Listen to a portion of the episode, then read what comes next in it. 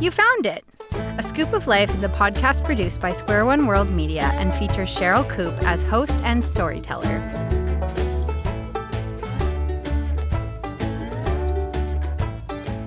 Welcome, welcome, welcome. My name is Sherryl Koop, and I am thankful that you have taken time to listen. This is the second year of my weekly podcast, and each episode is a mix of one of my personal stories, music from a variety of Canadian artists, and concludes with a brief spiritual insight. I hope that as you listen, you not only enjoy the episode, but sense God's deep love for you and how your story can intersect with His.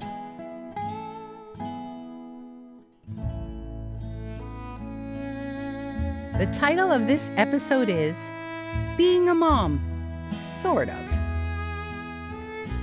Sometimes you get to do something you never thought you could do or would do. My family is really big. Okay, it is really, really big. And there are four living generations in it. So that means that I'm not only an aunt or a great aunt, but I am also a great great aunt. As a matter of fact, my oldest great great nephew is going to graduate from high school this year. How can that be possible? Well, when you had nine siblings, mostly older than you, who decided to have quite a few children, you end up with a large family. As with all families, my large family has a wide variety of people in it. And some are more than just family to me, they are dear friends as well. When I was renting out bedrooms to friends and some family, one of my family members, who is also a friend, found themselves in a very difficult and dangerous situation. So much so that they needed to get out of their marriage quickly and find a safe place to live. As I had not only heard of their challenges, but also witnessed some of them firsthand, I sensed that offering my home as a safe place to live was what I should do. After some prayer and conversations with other family members, I decided to put the offer out and to my delight, this family member took me up on my offer. However, there was an interesting twist to this offer. My family member had a very small baby in tow that would also come to live with me. Well, being a single person for my whole life and loving on children any chance I got, I figured this was an added bonus to the living arrangement. Upon arrival in my home, both my family member and the baby needed some time to adjust to their new living situation, and the reality of being a family of three, representing three generations, started to settle in for each of us. Initially, the baby was quite afraid of me, and I understood that due to all the trauma they had experienced, that this was a natural reaction. However, as time went on, the baby became quite attached to me, and we began to spend as much time together as possible. This attachment grew as the baby became a toddler. So much so that on days I would leave for work, the toddler would climb up on the couch and wave goodbye to me with a sad little face, only to have them welcome me with a smile and giggles at the end of the day.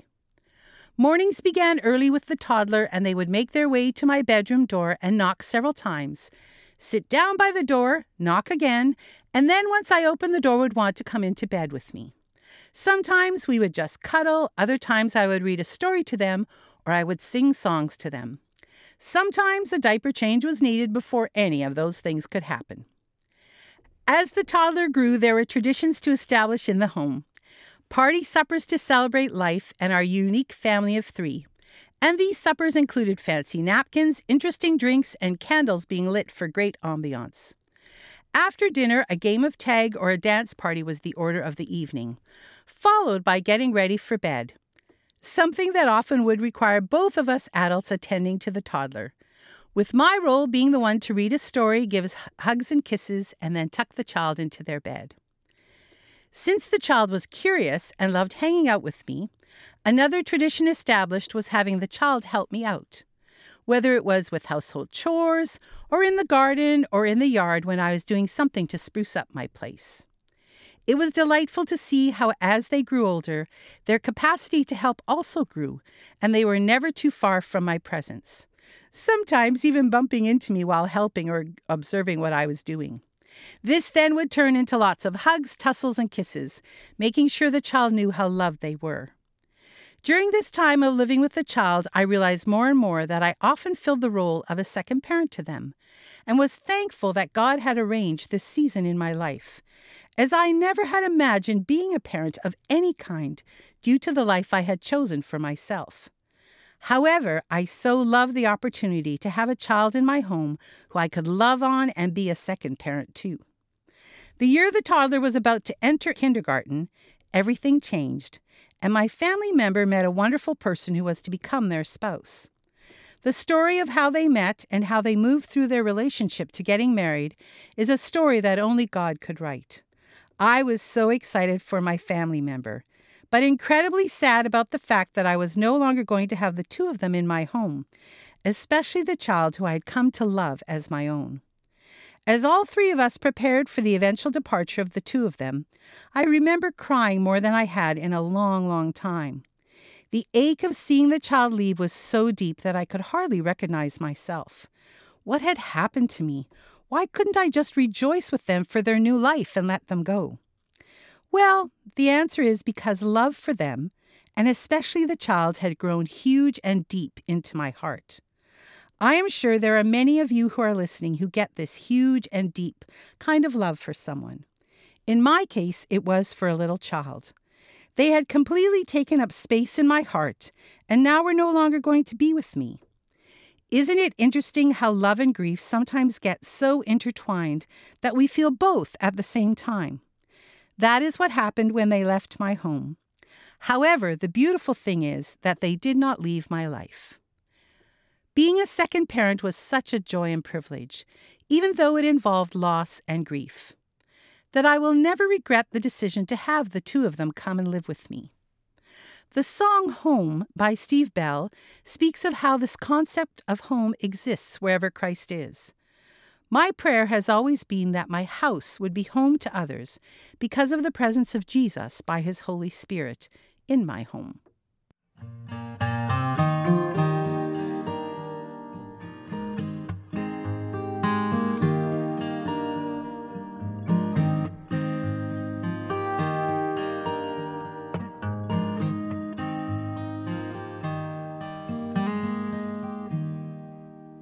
There's a fire love that's burning the pages from my past.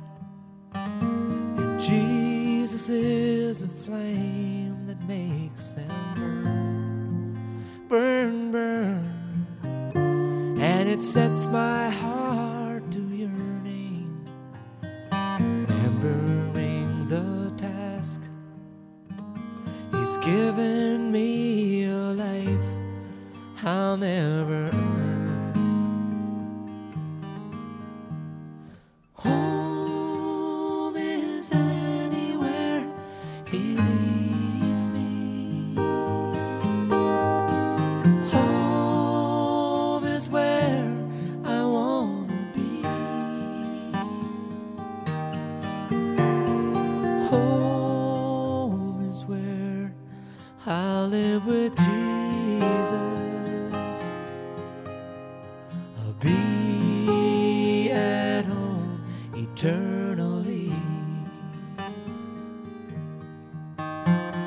It's an open door, the only way to find Him.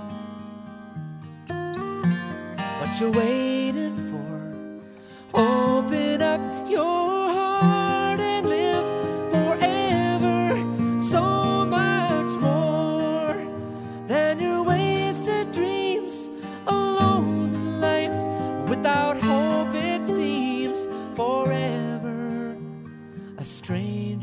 to the Lord. It's an open door, the only way to find Him. What you waiting for? Open up your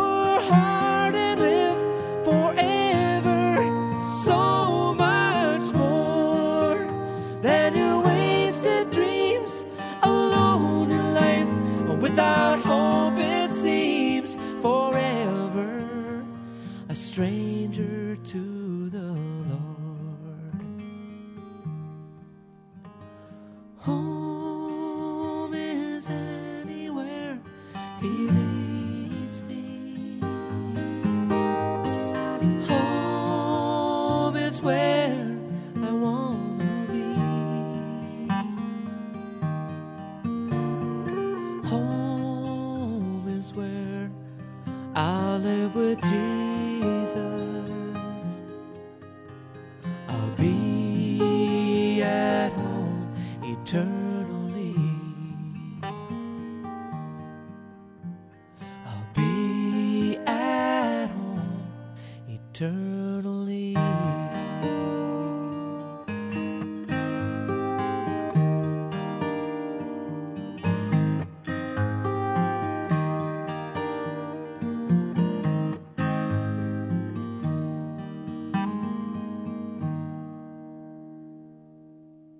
How do you tell people around the world about Jesus? A missionary traveled to a remote area in Paraguay only to find that the people had already heard all about Jesus on the radio. They were eager to receive Jesus as their Lord and Savior. Media reaches every corner of the globe. Why not use it to spread the message of hope through Jesus Christ? To help us spread the gospel, visit squareoneworldmedia.com. I can hardly believe that more than 15 years have passed since that lovely young child and I shared a home. I can hardly believe what an amazing young adult that young child has become. I can hardly believe that the young adult and I continue to have such a deep connection that no matter how much time goes by, when we do see each other, there is a love that connects us, which began when we lived together. The gift of having both the child and their parent live with me is one that continues to mark my life to this day and one I am grateful for. The gift was given to us all by the gracious hand of God and allowed us to be a family unit for four years that looked unlike other family units around us. Over my lifetime, I have come to realize that often God wants to gift us in ways we can't imagine and in ways that bring us joy in our life like we can't imagine. God gives us out of his deep love for us, and that includes gifting us with grace and mercy, as he did by sending his son Jesus to die on the cross for us. When I think of the day I had to say goodbye to the child, I thought my heart had been ripped out of my chest. Days later, I realized that the deep pain and sorrow I felt at that goodbye paled in comparison to God deciding to send Jesus to earth to not only dwell among us, but to die for us. What a sacrifice and what a gift, all rolled into one. In the book of 1 John, chapter 4, we read about God's love for us by sending his Son, and in turn, how we can love one another. Let me read these verses from the New Living Translation. Dear friends, let us continue to love one another, for love comes from God. Anyone who loves is a child of God and knows God.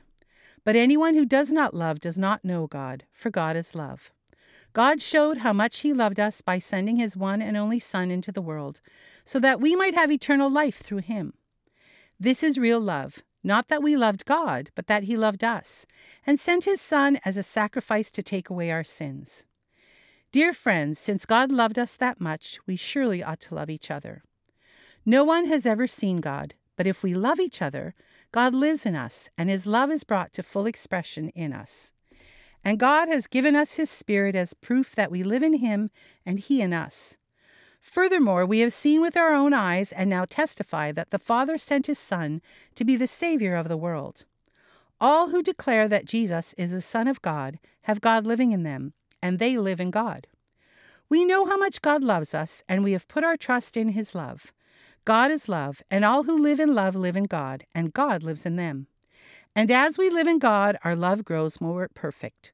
So we will not be afraid on the day of judgment, but we can face Him with confidence because we live like Jesus here in this world. Such love has no fear because perfect love expels all fear. If we are afraid, it is for fear of punishment, and this shows that we have not fully experienced His perfect love. We love each other because He loved us first. If someone says, I love God, but hates a fellow believer, that person is a liar. For if we don't love people we can see, how can we love God whom we cannot see? And he has given us this command those who love God must also love their fellow believers.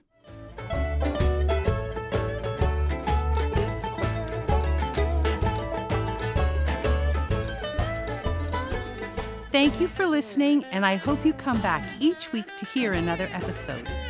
To keep in touch, you can find me on Instagram Facebook, and the website www.askoopoflife.com, which is spelled A S K O O P O F L I F E. Not with a C like in a scoop of ice cream, but with a K as in my nickname, Skoop. I would love to hear from you. Your thoughts on the podcast, any questions you may have, or things you would like me to pray about for you.